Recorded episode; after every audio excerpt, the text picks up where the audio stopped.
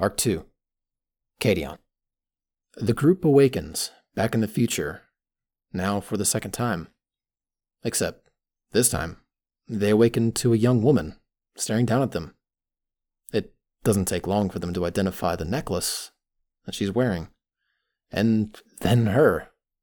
It's Penelo, Darkassan's daughter, the zombie they sent into the afterlife.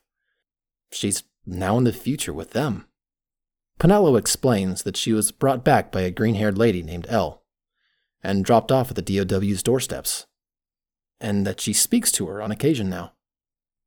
The group then proceeds through the laboratory as usual, with Bolga finding new entries in the DOW journal, while Silbellus finds a new set of instructions.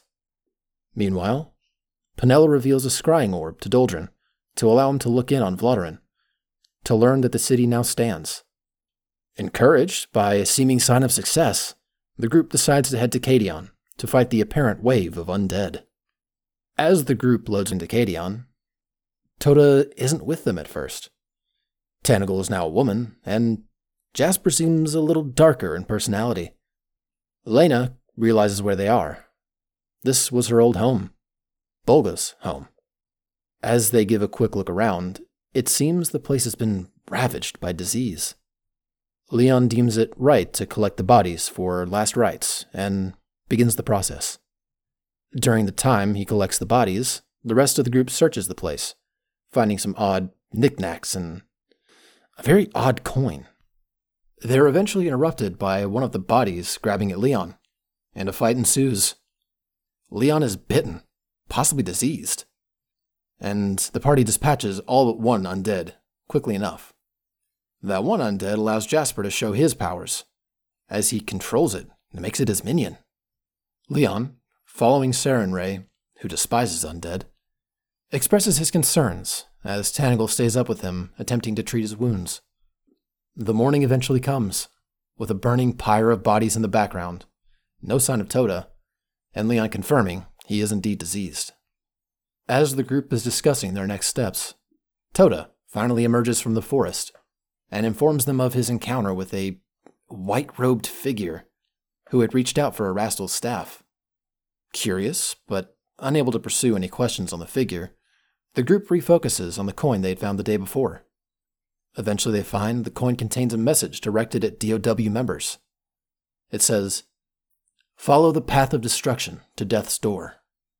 Not knowing fully what this means, Tota finds some animal friends to help him and they eventually come across a storm cellar type door. Inside, the group fights undead and skeletons guarding the entrance to an underground crypt, gaining access to the inside. A quick search acquires them a mummified hand and a shield.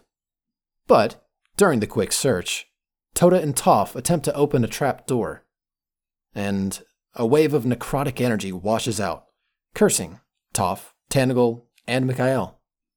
Deciding that door is not worth the danger. They move in a different direction. The next hallway leads them to a room with a partially open tomb. And as the party moves inside, they're greeted by a whirlwind of objects flying in the air. The encounter commences with debris, pots, books, and dirt swirling around the room, bludgeoning anyone in the way. Mick doubles down by grabbing the skeleton in the tomb and bunkering himself down in a defensive position while Jasper, Tanagle, and the rest of the party attempt to solve riddles and grab books from the air. Tanagle manages to answer the first question, while Tota figures out the second. Upon the second answer, a spectral figure remains in the air, holding a book out towards them. As the group inspects it, they find a chronicle of the DOW. Tanagle realizes she's seen similar books in her parents' library, which leads her to believe that they were in fact DOW.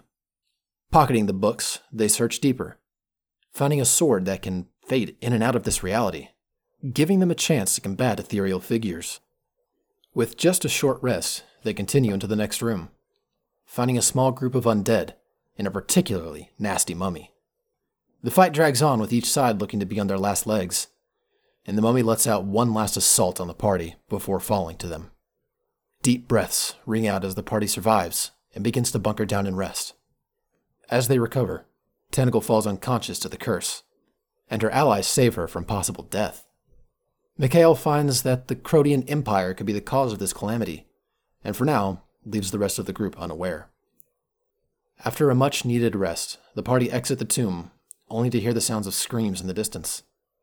Rushing to the aid of the half elven man, the party easily dispatch the weak undead attacking him. Lena identifies this man as Fenris, her husband from when she was Bolga. As words are had and his wounds are tended, the party hear a mixture of swamp sounds and pitter patter as horse hooves approach. Our heroic adventuring party gathers around to protect Fenris as the approaching horse shows itself to be a Crodian Empire warrior, though he seems to be missing his head.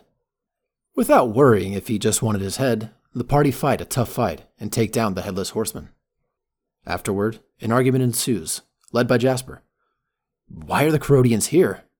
What do they want? Are they the cause of all this? Some think so. Some don't. Most think the argument is pointless. Nevertheless, the party moves and eventually makes it to Dallerley.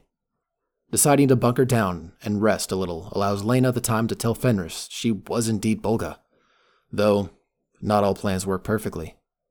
Though he doesn't believe her, the conversation proves to be useful in proving they want to protect him. Fenris agrees to stay with the party and move into Dallerley. As morning comes, the argument from before picks back up. And as it does, Tanagle grabs Leon and Tota and sneaks off to Dallerley. The group of stealth, consisting of Tanagle, Leon, and Tota, begin to scout out the town. Meanwhile, the rest of the party is found out by a Crodian scout. Jasper is quick to offer up Lena and Fenris as his slaves, and uses that line of logic to secure entrance to the town. The stealthy group can find no other entrance due to the swamp like quicksand surrounding the city, and return to the party. As they approach, they see the prospect of Jasper and Mikhail holding slaves. Tanagle reluctantly offers up Tota and Leon as her own slaves, securing her entrance into Dallerley. As they're brought in, they meet the leader of the town, Rowan Orville, who questions the validity of some of the party. With magic from Tota offers as the reason Tanagle's skin is green, Tota is put up for execution the following day. All equipment is removed from the slaves, and the party is split. Information is gathered throughout the day, as the party figure out the Crodians are worshipping a possible evil deity for an unknown reason. They also figure out something called the Red Wave attacks them. As night falls, Tota begins to work his way out of his binds, while the rest of the party enact an escape plan. Plans don't always go perfectly, though, as they are interrupted by a war horn, signifying the Red Wave's approach. Scaling larger than the largest building in Dallerley, it seems, for now, their party is no match for the Red Wave. Finding his way out of his bindings, Tota is able to escape to safety with the rest of the party inside the manor. Meanwhile, many Crodians are consumed by the red wave outside. Battening down the hatches, they attempt to secure themselves into a safe position within the manor. But, as the red wave approaches, their minds fog over, and with a round of failed saves, all of our adventurers fall into darkness. When they open their eyes, they see nothing. Nothing but void. One by one, they begin to have visions of their past, their present selves, and of their futures. As they all snap out of it, they find themselves in a dark red void, floating in nothingness, with a red robed entity as an enemy. The fight begins, and rages on with the party struggling to gain the upper hand. Suddenly, Fenris's eyes gloss over, and he takes a stab at Lena. This triggers the red robed figure to focus on Lena, eventually bringing her to unconsciousness, and then a much more permanent slumber. With one swift move, he covers Lena's body with his robe, and she disappears. Enraged and saddened, the party comes together to finish off the red robed figure, and with a brilliant flash of light, they're all blinded. And as their vision returns, they find themselves once more in the future.